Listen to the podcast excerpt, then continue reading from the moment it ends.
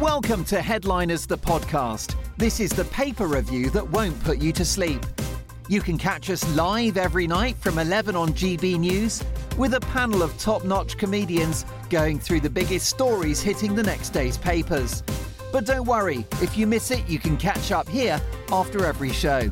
So let's do it. Welcome to Headliners.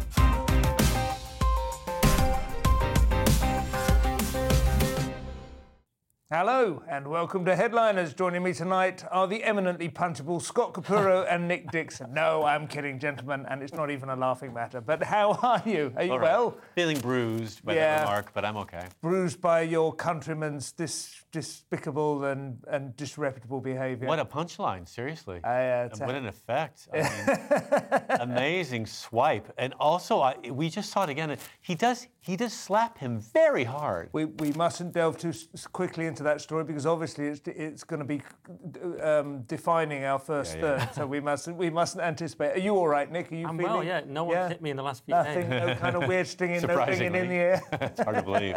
I, can't, I haven't been hit like that since I last visited Edinburgh. So, Nick, uh, you get to uh, lay out the turf for the, uh, the show. I would imagine most stand-up comedians are going to be having to be addressing this story at the beginning of their sets in the next few days. Yeah, it's an honour. Well, it, it- but it's unique for me, of course, because I have worked with Will Smith, and he was very, very nice to me. Only slapped me once, but I, I deserved it, frankly. And, um, Serious? He never, I'm This serious. Will Smith, not not the British comedian. No, I, Smith, oh, no, I thought it was going to be him. yeah. I was very surprised it was the Will Smith. Yeah, Yeah. so I worked on the uh, Aladdin movie, uh, di- you know, the one where he was Yeah. the genie, Right. of course, and uh, just helping with some writing.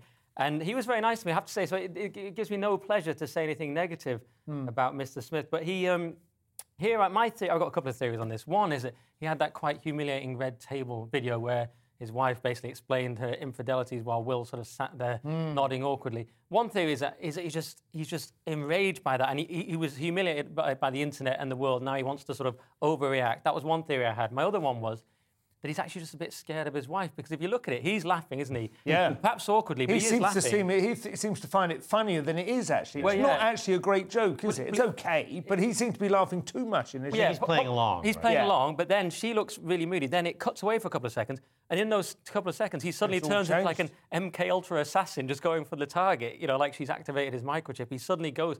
I wonder if in those moments did she say something? Did she give him a sort of? e- Yeah. e- You want me to look? cheat again? She whispered in his ear, and then he got out of his chair. Right. So are you not going to do anything? You know, did yeah, you say something like that? That's Yeah. my theory. Is it any wonder I have a series of, of, of boyfriends? Right, right, given something like that. The the guy same with the tattooed throat would go after him. That's what Yeah, she said. yeah. Not- not to Pop a blame it- Tap in his ass.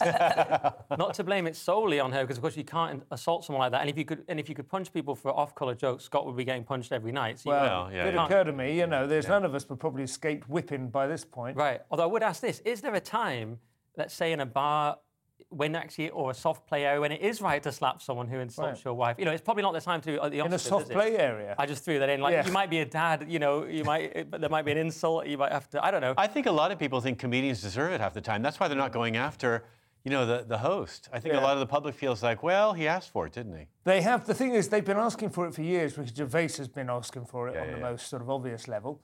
It doesn't feel to me like Chris Rock is the, is the number one target here. The thing is, or Academy Awards, is. they've turned into a roast, haven't they? Because the- Yeah. the, the lower the, the, the, the lower the uh, attendance and the viewing figures get, the larger the ego is no longer the speeches. Yeah. And they're looking for some sort of shock and awe moment, and they got one. Well, there's some, some people think it's all a fix, although I didn't, it didn't look like a fix, so. did it? That But- seems unless Smith really does deserve the Oscar because his face was contorted Brilliant. with Yeah, fury. that, that seems incredibly unlikely for a few reasons. One, the reaction seems so real, and two, what would be the gain from it? I mean, it's been well, damaging. all this. Well, yeah, but it's damaging for Will Smith. It's damaging for Chris Rock. The Is only- it? They well, both Chris come Rock out came ahead, out don't they? okay. Well, Rock's numbers have gone up ticket-wise for his national tour. Oh, I would definitely say Way what up. came. I actually seriously felt a lot of him. I was uh, slightly in awe of the degree to which he held it together. If you've ever been punched in public, it's very hard. And there's been rumors about Smith's uh, true sexuality in Hollywood for decades. Right. And this puts a cap, as you say, on those two. I feel bad for Liza. Yeah. You see her in a wheelchair. I think he punched her before she went out there too. I just think he's an angry man. he's taking it out on everybody. He's Poor Liza. struggling with his So you're taking advantage of the fact we have no studio audience. and you can come up and topple you from your stool. Scott, you've got um, the top story from Tuesday's Guardian, which is, um, I think it's fair to say, the other main story here. This is about Abramovich. Roman Abramovich, is, it, it, the claim is that he was poisoned while in Kiev. He and some Ukrainian negotiators, uh, re- two others, reported being ill in their hotel when they got back from a meal. they'd all eaten the same chocolate and drank the same water, and they think that's how the poison might have been transmitted. Um, they had the What was it like a ricin type thing, or they- they're not quite sure. It must have been some sort of powder, but Yeah. they're having the same symptoms of watery eyes, very painful watery eyes, and skin peeling from their hands and their face. so it's like an, an irritant rather than a, a fatal dose. it There's was no a warning, question. apparently, Was it? Okay. to other people trying to negotiate a, a peaceful ending to I get that from thing. from my own dog sometimes. We have a golden retriever and it has a certain kind of dander that it seems to get into your, Your dog's eyes a warning, I guess. Yeah, It I is. guess it is. Yeah, my Stop wife's trying to be warning peaceful. me. Yeah, she is. She's taking it on Do you you. take it seriously, Nick, or do you think Well, it's... Um, it, it is a lesson for all the kids watching at home that want to be billionaire oligarchs. It is tough at the top. You've got this sort of Shakespearean level of threat from Oh, yeah. poisoning. Mm. But I, I would note, they made the mistake here. When Tyson Fury went to fight Klitschko in his own backyard, as he famously said, they didn't drink any of the water. They went and bought it at a shop miles down the road because they, they knew there'd be dirty tricks. They didn't trust anything. They made him change the ring. So what they've done here, even eating chocolate and water, is not safe. So that was a mistake they made. Well, you've got to be. You're absolutely right. It is very much like Tudor England, isn't it, or something? I was reading a book about Queen Elizabeth I and the, the lengths she had to go to to avoid being poisoned. She would never accept any gift from any sort of. Visitor. I was really, yeah, I was surprised they you made know. themselves that vulnerable. I And mean, you need a series of tasters, don't you? really? Yeah, yeah. and She wouldn't put on clothes that had been brought to her. She kept a sword by the side of her bed. It mm. does feel a little bit like Russians live in Well, that same also, world. I think the Russians are saying we're, we're, we're willing to use chemical weapons on anyone, even our own citizens, obviously, even Yeah. oligarchs who are close to Putin. Well, that has actually been, to be fair to Putin, if this is fair, that has been the primary like uh, target of most of his misbehaviour over the years. But they're good, fr- or he, they're confidants, and it does make me Yeah. wonder if Putin's actually pulling the strings or someone else.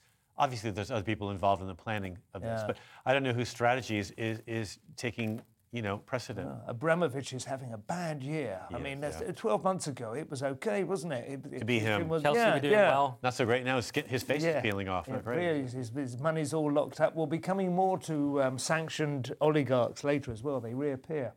This is a follow up, I think, to a very similar story we had last week. Uh, I think this is back with you, Nick, a government minister setting out tonal guidelines for teaching about the British Empire good, bad, indifferent. Yeah, Nadhim Zahawi says children should be taught about the benefits of the British Empire and warns teachers should leave their political views outside the classroom. That would be nice. so this is what we have. We occasionally now from the Conservative Party will have an occasional Conservative statement, and Yeah. everyone will get very excited that they've thrown us a bone, you know, Yes. in this very liberal world. And so um, he's he's given us this. And it's a fair point. He said um, that he talks about his own background of his parents fleeing Iraq because of Saddam Hussein. And he said there was a legacy there of the British civil service system, which actually served the country incredibly well for many, many decades. And that's the sort of thing children should learn about. He's saying that it should be taught in a neutral way. And I, and I tend to agree. I mean, it- you know, our empire, we're taught that we're totally evil, but of course, one could argue what was unique about it is actually that it was relatively benign, and, uh, and we enjoy good relations with former colonies. Certainly, The the, Irish creation of the Commonwealth was a, was a Yeah. real success, wasn't it? But I mean, you, I don't The know. Irish about might you. not agree with you. I- you know, the thing is, I was taught in the 70s, you were taught, I'm guessing, what, like 90s or something, but Scott, you, you were taught in America, which is a significant. Yeah. How is the British Empire taught in America? times, Is it taught at all? Can I just tell you this? That I have friends who are from Massachusetts Yeah. who still say the Redcoats rocked our gardens. Yeah. Some people haven't forgotten. No. And they see the benefits of the UK, as slim and minor as they are, on the international world stage, but they don't see uh, the point in, in resisting or denying history, which I feel when I talk or hear from right wing British politicians. There's this, this need or desire to sort of mm, kind of play over or kind of dim the lights on what actually happened. But it would, well, I don't know about dimming. It, it could be taught neutrally, couldn't it? It's the question of applying value. I don't feel like I was taught value judgments one way or the other. Hmm. Just certain incidents were referenced, but it was made quite clear. We, had- we had a thing that was known as the Indian Mutiny. Now, that term in itself might suggest that the rule under which they were suffering was legitimate before they mutinied, but still, I remember the way we were taught it, the, the, the facts were uh, laid out before us. I wonder how many it wasn't, know wasn't like um, these dastardly Indians rose up against their well-meaning, you know. You know, I, I think you're an adorable nation, but I wonder how many students uh, are actually aware that France and the UK, you know, drew up the borders that make up Iraq and Syria uh, and the other countries in that area now. I mean, I, I just think yes, of course. It's only interesting if you teach, and there aren't there are many sides, not just two. Yeah. It's only interesting if you teach all of it, you know, and then you understand more why things. Something, there is something, and I'll ask you this, Nick, that, that, that to be said about teaching history in a way that makes it stick. That's the trick, isn't it? You, you, can, you can teach it good, bad, or indifferent in terms of the morality of the actions of, that were uh, that, that define the era. But if you don't find individual stories, if you don't create human Yeah. interest, Well, people like Starkey are the master of that, although he struggled a bit when he was sent into that tough school, but he's the master of making it personal. That's what we need to do. But yeah, we have to teach both sides. Even Scots agreed with us, despite dissing the UK while on TV News, which I always find a strange choice. it just shows how diverse the range of opinions we have on this show. No. one that hates us. I, I, I, you know, I, I really admire, and, and, and I, I really do admire the British educational system. Obviously, Well. I mean, my higher education was here in the UK, but I, I do also Oh. wonder if if young people are, are are able to access the information that they want while they're in school, and, and don't just have to kind of look around and beg for it. You know, I, I don't, I just don't like going after teachers because I think the job they do is oh, incredibly difficult. It is. I would probably hand out a bunch of Flashman novels, I think, in order to teach the Empire. That would be know- the best way to do it. Maybe carry on films. It, it is true. No, you're right. I mean, Gore Vidal's a great fictional historian, Yeah. and those novels are brilliant, and That's they the way to do really, really lure people in. Yeah. Scott, this is, comes back to you now, and knowing how much you hate children, I imagine you have an interesting take on this one. You know, I don't, I don't hate them. I just don't notice them. But I know I'm, I'm my husband doesn't know how to talk to them, and even is interested in spending time. It's, it, it's so, it's weird to me. And um, apparently, mothers and babies have joined in a protest against the UK imprisonment of pregnant women. Apparently, two babies uh, in, during birth were they after birth they were born in prison. Yeah. i- i- over the last few years, and they both. These two babies died Right. because of a lack of, it says, child care and a lack of Yeah. care during the pregnancy and during the birth. And so these protests, which make perfect sense, are saying, you know, these pregnant women need, in custody, in prison, they need uh, proper care and, and proper We, access. have a, we actually have a photograph of a baby protesting. In fact, there it is. There is an actual baby wearing what was described in the paper as a diminutive placard. Their mothers gave birth without medical assistance at HMP Bronzefield in October 2019 and HMP Styal in 2020. I guess there's 10 or 11 prisons in the UK that are women's only prisons, and they uh, are mostly nonviolent, and the, the women who are staying in them mostly are nonviolent offenders. So they're looking for a way for these women to. And the pregnancy numbers uh, and birth numbers in prisons have I, gone up. I mean, I you can easily imagine, if you want to imagine, some, some quite Dickensian circumstances, but this can't be the first time this has been raised. I would imagine these are not prisons as we know it. This mustn't look like porridge, surely, with women in, in cages with their babies. It's hard to say something because they're, Yeah. they're, they're so removed from, from public scrutiny. It's strange. It seems extraordinary that women would give birth in prison at all. Just- 67 in some sort of- 2018 to 19. It's Yeah. gone up since 2013, by, by, by 24 since 2013 14. So I guess they have access, obviously, to Yeah, partners and yeah. whatever happens. I, and uh, again, they're on short terms because mostly Tambourines and nonviolent. Things, yeah. yeah, yeah, yeah. What do you think, Nick? Well, I only had two comments. One is that you said it was a baby protest, and the Guardian's written 50 babies accompanied by their parents have gathered outside Parliament. so the Guardian seems to be uh, lending autonomy to it's babies. attri- Perhaps in attributing a lot of agency to the Yeah, babies, it's, isn't it? exactly. Yeah. Perhaps another attempt by the left to lower the voting age. But the uh, that I, I did know, of course, it's very unfair. But they're sort of arguing that you, shouldn't be, be able to be pregnant in prison. You shouldn't put a pregnant woman in prison. And Yeah. of course, it is terrible because it traumatizes a baby who's innocent. But the only downside is surely if you were c- convicted, then you could get pregnant deliberately to avoid prison. Yeah. Although we do need to get the birth rates up, so maybe It's, work well, out. maybe that's the way to do it. Yeah, it's. It, I I would like more information on it, really, to know whether these women did get pregnant between being caught, being sentenced, or what it was. You know. Well, my stepsister Patty asked uh, my husband and I if we wanted to borrow her womb right. um, because she's gone to prison and she thinks if she gets pregnant while in prison that they'll give her her own cell. Wow. And um, There's a novel in that's, that. her, that's her strategy. yeah. Yeah. So where are you going with that? Well, it's, it's complicated because she's married, um, and obviously he's not in prison with her. And um, Yeah. she went to prison because she backed up over a neighbor's child while on a beer run during the Super Bowl. So there's that Doesn't sound like an ideal start in life, No, to be honest, Scott. yeah. I think you've probably got not a the wider, best mother on wider earth. range of. Find a better womb, I think.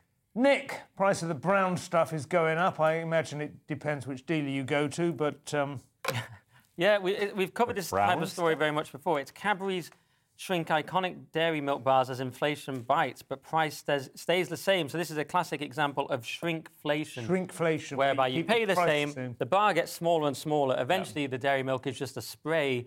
The uh, shopkeeper sprays, and you, you walk through it. and get a whiff. yeah, you just get a frisson of uh, There's chocolatiness. no longer a glass and a half of, of, uh, of dairy milk. Right, it's a thimble, I believe. It's, Yeah. it, it, it keeps getting smaller. In 2012, a 49 gram bar was reduced to 45 grams, but the price remained at 59p.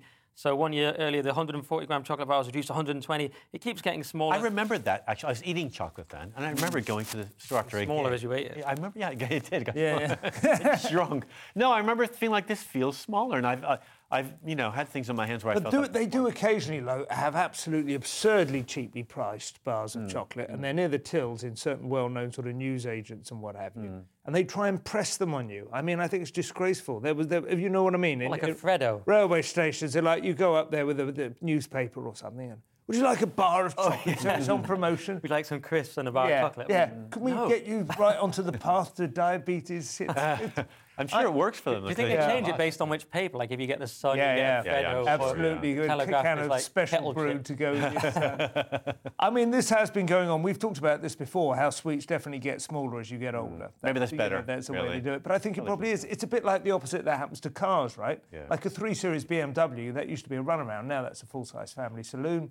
Ford Fiesta again used to be a tiny little mm. hatchback just for doing a bit of shopping in. Nowadays that could be a family When I was car. a kid, ice cream would come in huge tubs, and we'd be, you know, chasing each other around the room after eating them. My yeah, brothers and I beating yeah. the heck out of each other. So Exactly. These probably things better. change the whole time. I think we can probably ride this one out. Scott, more nasty innuendo and smears now about Daddy Donald Trump. Pinkett Smith ran a Scientology school for children. That's it. That's all I'm going to say. anyway, she's a lunatic. So, uh, uh, apparently, it's likely, uh, apparently, uh, according to a judge in the U.S., that Trump has committed felonies around the Capitol attack, and um, his, his lawyers' emails that were he was were being swapped between Trump and Trump's team and, and his own lawyer about how to plan the January 6th insurrection. On the day itself. And weeks leading up to it, apparently. Okay. And how to basically overthrow Yeah.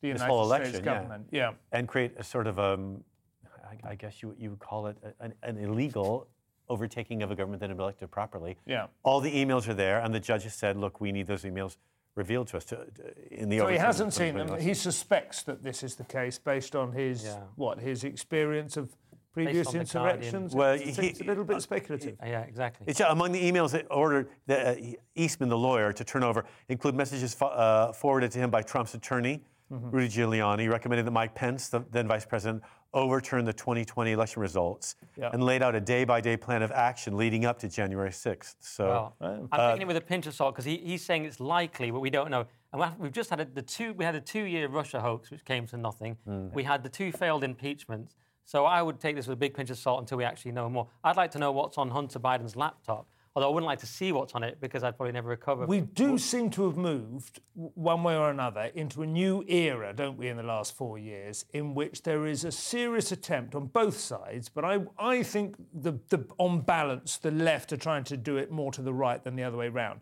to delegitimise their very presence as opposition, to, to suggest that they're not fit. For, for, for election, not fit for government. The attempt to make well, they January tried to organize 6th a coup. So, well, yeah, this is the question. If they probably the tried to organise a coup, if they did try to organise a coup, that would be valid. And we'll if, only know if if on the the- other hand, what they tried to organise was a protest, which, I mean, there is, I think, legitimate suspicion that the police were withdrawn from the security of, of the capital, which hmm. allowed the protesters to get in there, which allowed it to get out of hand to a far greater degree than it might otherwise have done in order to be able to present that as After them being- Trump told them to go get Pence, that's what he said yeah, to the yeah. Seething, rowdy crowd. if they, Republicans are far more organised than Democrats. If they tried to organise a coup, they would do it. I think they would probably have managed it if they They'd really better. expected to get in there. I wouldn't have been I mean, I 12 could be blokes in wrong. hats. I think but we have moved into a, we have moved into an interesting era in that respect. But I think what's, what's, what, what's revealed by all this, too, is, is more difficult to organize a coup than I think Trump thought. And I think Trump thought. He had a man oh, with Do you seriously think he was trying to organise a coup? That Trump, but that is so absurd. Uh, that Trump was trying to organise. I don't a think it's out of his ret- realm. his rhetoric is a bit sloppy sometimes, but the idea that he was trying to he's I still trying to come back and be president. I he mean, had called various governors and said, "Find me these votes. Do, do what you can. Let, th- these votes are incorrect." They have created this whole malaise around the idea that there's election fraud in the U.S. when none has been proven, and Trump is designing his reelection campaign based on that. So yes, but the I think in his mind a coup would have been appropriate. Actually, Democrats have misused the intelligence agencies on this Russia hoax, which has wasted loads of money and time for t- for two years. What about that? well, we need to see They what's can- going on with the emails before we can talk about this anymore. I guess There was definitely, I mean, as an example, there was definitely an organised and, and successful attempt to keep Hunter Biden's laptop out of the news in the build-up to the election. That that New York Post were happened. taken down from Twitter Yeah. with the story. Yeah. So that kind of thing is going on, and and the bulk of the American media do seem to be behind. it. But, but the and idea they that took the actual but- president off Twitter. but Can the we- idea what that about York- that? that That didn't- seemed important to me. But who's decided the New York Post is left wing? I've never thought of them that way. They're very centrist. I don't think New York left or Post? right. I mean, the New York Times is left wing. It's not. It's not. well, I left don't or right. left wing. They're, they're. Democrat, aren't they? I They, don't, I don't- they I refer to know, the, ISIS, they? they I refer to so. The ISIS guy as an austere scholar. They've restricted the access of the LGBT community to the front pages for the last four decades. They, they, they actually wouldn't review a lot of uh, Gore Vidal's books until the 90s. Well, they're Even then, they were establishment left, badly. y- y- well. I mean, Interesting times.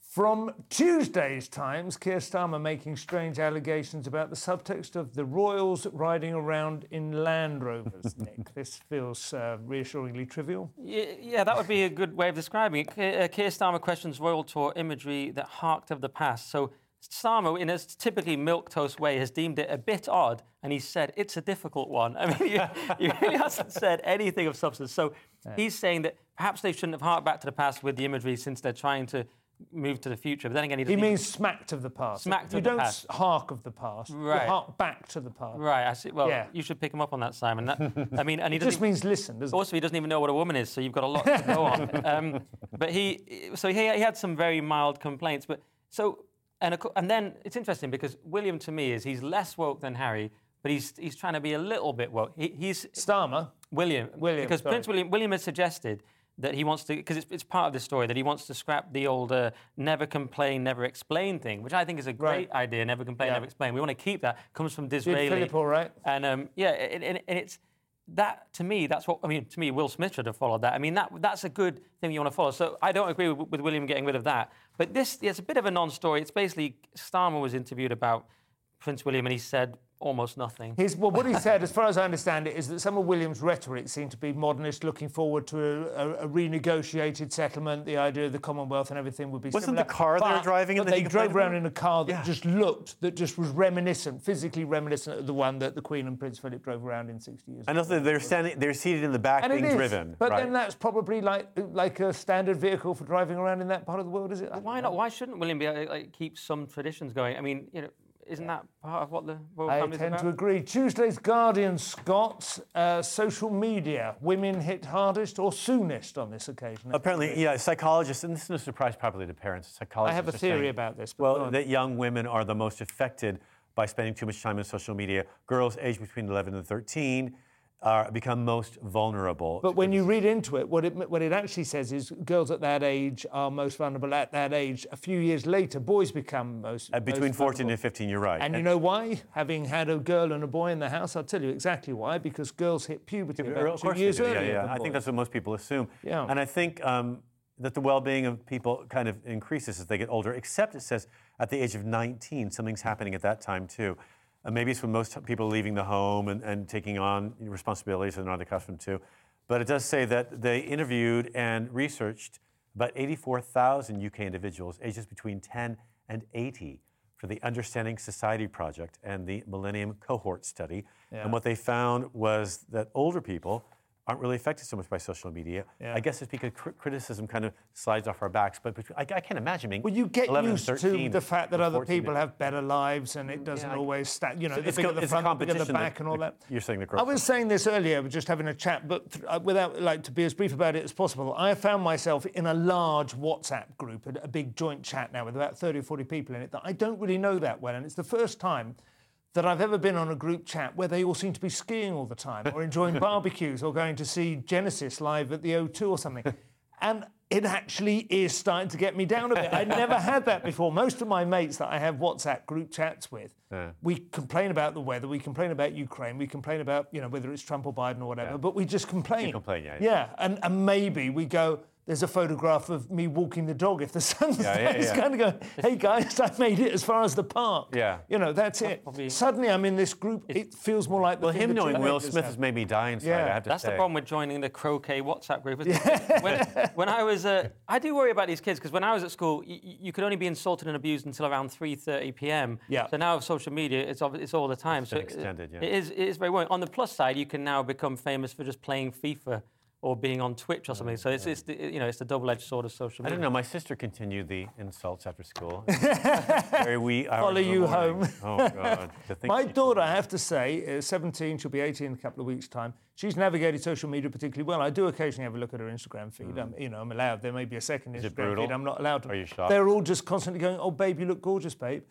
It's, it's so lovely. I think, God, I wish I had No, one. it's, it's stunning. No matter where we go in the world, my husband and I, whether we're in Israel or Russia or wherever we are, or South South America, we see girls kind of the same age, around 13 or 14, posing with that that Yeah, yeah, face, that with kind of very similar makeup Yeah, yeah. Uh, group. I don't know, makeup Occasionally, palette on. completely unacceptable. It's just for one another, really. yeah, yeah. I think. Yeah. I think we are. I think we are in danger of pathologizing a perfectly normal sort of trajectory. Anyway, not sure if I've understood this story correctly. Um, Mum apologises for not running Insulate Britain God, I love this protesters story. over sufficiently. Is that? Is, is it? Yeah, this is uh, Range Rover mum admits nudging Insulate Britain protesters with a 4x4. Instead of flattening her like a crepe Suzette, which is what we were all hoping for. Well, yeah, she's not referring to the Sage-esque nudge unit. She means essentially running someone over. But she gave him a little nudge, and she's called Sherilyn Speed, which is funny in itself, but it might be spied. But I like the idea that it's Speed. Um, but she she's been hailed as a hero because, of course, she's uh, it's it's Insulate because Britain. people despise. Sure, then- We've got a video we can have a Oh, look at. good. You Oh, good, talk great. over it, but I think I don't there's a bit of video. it. Yeah, Here we go. is. Look at that. That That is 11 a year, she's yelling. I've got an 11 year old son. He's got to get to school. Daughter. Is Nudge it? Oh, no, her. son, you're right. Nudge There it her. is. and then we can't. Nudge her saying, over. Nudge her. Nudge. Oh, we've She all says been "ow" about five times. Yeah. Nudge her. Yeah, yeah. There it is. I mean, I've been I've been on the street in San Francisco in my Honda. This 20 years ago, and uh, uh, what would appear to be someone not at work, probably a homeless gentleman, was in my way, and he wouldn't get out of the way, and I had a show to get to, so I drove over his foot. Yeah. I kind of had to. Homeless gentleman, though. What's- You speak of him very kindly, Yeah, even as you. What's interesting about this, apart from the brilliant clip, is that the uh, the Insulate, Insulate Britain have said they stand with Sherilyn. They've taken the eccentric but quite s- smart position of, si- of not having a go at the mum because everyone likes the mum. So for PR reasons, perhaps they've they've instead switched it to the government. They've said sh- uh, Sherilyn's prosecution is yet another example of the state acting against our interests. A single mother is caught up in the frustration and delay caused by our government's treasonous inaction, and then she is prosecuted for it. So it's an extraordinary position. I'm Yeah. quite impressed Yeah, by yeah. that. That's real. They've like, thrown those two women into the car. that. They have. Yeah, they're on two protesters. Yeah. Now, a new category of special pleading, and this sounds like a rare bird, the sanctioned oligarch who uh, can no longer afford to eat in his favourite restaurant or something. Mikhail Fridman, who Fridman, Fridman, uh, he says that because of the freezes on his um, income and on his net worth, which is 2.3 billion or 9.4 billion pounds, um, he's ranked the 164th richest man in the world by Forbes magazine, sanctioned by the UK where he lives. He says he can't afford to go out to dinner or to buy groceries or, or the taxi to go buy groceries or to invite his friends out to dinner, which is what he used to doing. And his, he may not be able to maintain his 64 million pound home any longer, which he bought a few years ago. And he's begging the government for an allowance. Please give me a bit of money so I can eat. Wow. Yeah, he's the ultimate benefits scrounger. He'd, he'd get, he'd get Yeah. absolutely roasted on question time, wouldn't he? The, um, If it sounds more like a teenager who's been grounded, who's Yeah. like, can I at least have my friends over? Well, then can I at least have Wi-Fi? And it's like nothing. he, he, he claims that the Russian the, the, the sanctions in the West against Russian billionaires are populist, but I like populism a little bit sometimes. It's Yeah. good because it kind of answers a lot of people's desires, including voters. And I think that he thinks that uh, the um, freezes on his money are idiotic, that they won't have any effect on what's going on. That he lives in the UK for a reason, and that is because he doesn't respect, I think, really was what he's saying, what's going on with the Russian Yeah. government, and there's nothing he can do, and it's not going to have any effect if he starves to death. Well, it's very hard for us to say whether he's come by those billions through legitimate hard work. None of our business. Can he invest in them or whether he has, you know, yeah. If What you do you like, think? uh, I was going to say, if Scott likes populism, are you voting Trump in 2024? I'm thinking about it. I want to be in a winning team for a change. So, from Tuesday's Metro, is this the news Donald Trump has been waiting to hear, Nick? Right, this is Elon Musk wants to create his own social media platform. Uh, world's richest man is giving serious thought to building a new social media platform. Now, if you're on Twitter, you may have seen he did this poll uh, around, around free speech and whether people believe Twitter adhered to the principles of free speech, and 70% of people voted no. I don't know who the 30% were that voted yes, woke blue tick people, presumably, because they actually banned the president, which would seem to me a little anti free speech, but who am I? Just a, a mere layman. But, um, but it, yeah, and, and Musk makes the argument many people make. Now, some people quite disingenuously will say, "Oh, Twitter's a it's a it's a publisher, it's a private company, uh, whatever." Musk has said here, given that Twitter serves as a de facto public town square, which it does, failing to adhere to free speech principles fundamentally undermines democracy. So he wants to start his own one. Many people have just said he should buy Twitter, which is a quicker way of doing it. Uh, but yeah, th- I would love to see this. I like a lot of the uh, other ones. I like Gettr, which is, which is one I'm on, which I'm, I'm verified on that one, unlike Twitter. And it's, but the, the, the challenge is to make a truly neutral social media platform because obviously the lefties don't tend to flock to the new ones because they're not the ones being banned. No, this is the problem. You're absolutely right. With Gettr, there was Parler as well, wasn't there? There's Gab, and they have all quickly developed a reputation as being like a place that extreme right they're like Argentina after the war, basically. you know. Whereas I absolutely agree with you. There have been a number. I mean, there's been some accounts that I used to enjoy, you know, but they were mischievous, and I could see why they had transgressed. But there have been other accounts that.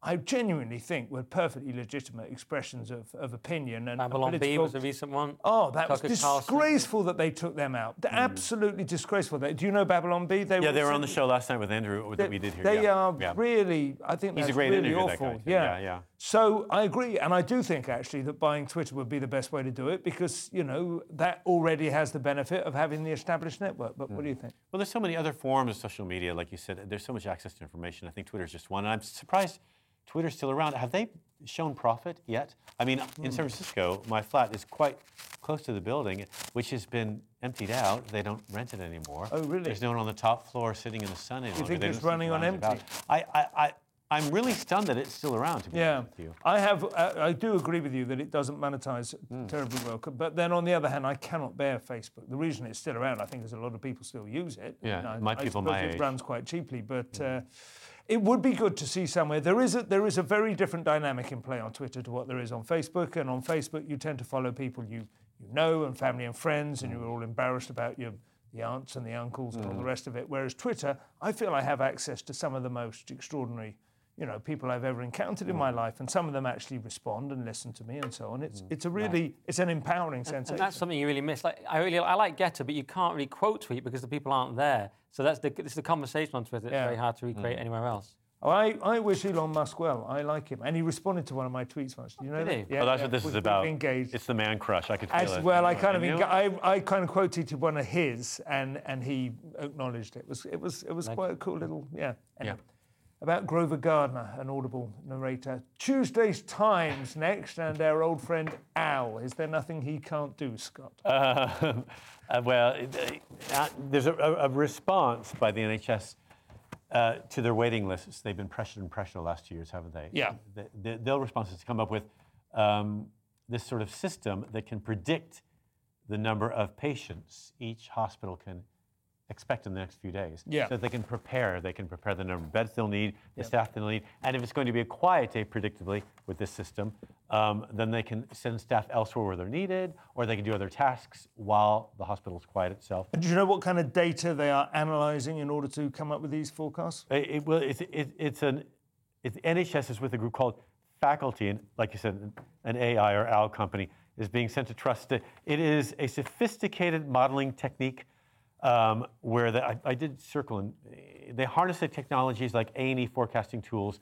to predict activity. I'm sure it's some sort of algorithm. It would be good to know what they're using. I mean, uh, they are extraordinarily uh, sophisticated and very, and they are very clever. There, there yeah. are famous stories, aren't there, even with the, in the private sector ones of people Hmm. um, who get uh, marketing materials concerning pregnancy products before they know they're pregnant themselves. The Hmm. supermarket has identified it from their, their shopping Yeah. habits. I, I- think they probably can spot when people are about when there's I about look to forward flu to. outbreak. I, look, I was going to say, I look forward to clapping for the AI. That's Mm. that's all.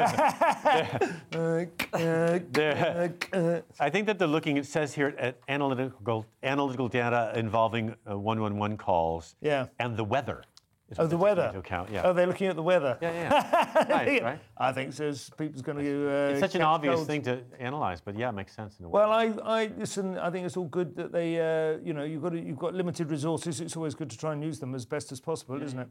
Nick, not going to lie. This next story from Tuesday's Mail, I can see the appeal of this. Yeah, Chinese man has lived in an airport for 14 years, Hmm. so he can get away from his family, plus smoke and drink as much as he wants. I mean, we've all had a nice early drink in an airport lounge. Um, yeah, I know. So it's a bit like, I mean, many people have compared it to the Terminal. It's a bit like that uh, movie Tokyo Sonata, because it it was a man who, who was sacked from his job and just pretended he hadn't been and carried on. So that's very much what happened here. He, he's not returning home. He, it's very simple. He doesn't want to quit drinking and smoking. Um, it's quite funny. My family told me if I wanted to stay, I had to quit smoking and drinking. If I couldn't do that, I had to give them all my monthly government allowance. But then how would I buy my cigarettes and alcohol? So it's a brilliant logic. Um, he stays with Terminal 2 mainly, which is the warmest, but he sometimes visits Terminal 3. And um, yeah, it, it, it- so basically he, he had a job in an, an internal combustion engine fa- uh, factory, but he was sacked for being too old. I know. And they've, they've said that he's harmless, except for being a loud drunk. And um, they said they tried. Being a loud drunk in an airport terminal is harmless. Yeah. That's actually quite a bad thing to have He there. gets isn't quite it? angry though when they try to move. That's my favourite quote. Yeah, Right. Yeah, Said he'd been encouraged to leave a few times, but every time he mentioned it, he was drunk and lost his temper. Have you ever lived in a liminal space, Scott? Um, I lived in a, well, I was forced to share a room in my first year of university Yeah. with a student who had never had any experience with women and kept asking me, Oh. consulting me, trying to get But- Read the room. But have you? I mean, I've stayed for a night or two in a service station in Oh, France. right. There used to be a place called Relais Bourgogne. It was about halfway down the Autoroute du Soleil on the way to Nice and Marseille. well, you say it But I was hitchhiking, and you wait for the right lift, so you don't want to just pick up and get a couple of hundred miles. Right, down the right, road. right. Yeah, so yeah. You, there, a lot of truck drivers came through there. So I stayed there a couple of days. I know what it's like to live in places like that. You settle in, it's all right. You know, Well, Were you I- allowed drunk? Yeah. it's a very quiet drunk because I didn't want to get kicked out. But have you ever played a venue where they said, "Oh, your accommodation is upstairs," and you go up and you you open the, the sofa mattress thing, and there's Yeah. blood stains on it, and Yeah, then yeah. there's a kitty box in the corner. Remember the hyena in Newcastle? Oh, that yeah, was one with like mold that. on the walls. And the Oh, pillows yeah. were all like loose mm. foam. Mod- ugh. I made them put me in a hotel. Last so, place I played. Last time a I played good that transatlantic row here. Uh, this is from the Times, Scott. We're going to disagree over this one, I would imagine. Well, there's a trigger warning now placed on the Declaration of Independence. Uh, apparently, if you go to read the Declaration, there is a trigger warning that states, be careful, because when you see this, you might uh, read something that offends you. There might be something here that's outdated and biased. And that's because one example is that when they talk about um, George III is mentioned uh, as someone who is cruel and inhuman. Well, when I read this story, there's a guy called Andrew Roberts, who's Yeah. a very well-established British historian. He's written about Napoleon Mm. and Churchill, among others, and um, and he's he's I would say right of centre. He has said that there are trigger warnings on the Declaration of Independence, but they're there. The intention is there because it they, it, it speaks meanly about uh, uh, Native Americans. It does. It calls them Indian. It says they're merciless Indian savages. yes. And that is meant to be seen as something that's bad of course thing. not well. Yeah. Yeah. and of course it's not current. If you read the de- de- Declaration, Yes. you know it was written in the 1770s. But then Roberts says, uh, actually, there is some truth to it because he says it's actually despicable the way it describes the British troops and the and Yes. George III. That's what he meant. He said Yeah, yeah. It's, it's unfavorable to Britain. Yes. it's inaccurate Well, they, read a little bit out. Have you got it in there? There's a little bit where it, which he yes. discovered about uh, descriptions. Yes, he, he says that um, the Declaration brands the monarch, Britain's longest serving male king, as a tyrant who has, quote, plundered our seas, ravaged our coasts, burnt our towns, and destroyed the lives of our people, which is actually a quote uh, that he's jumbled that was belonged to. Um, But he did some bad things too. he did some bad things. but um, yes, so yes, he says that that,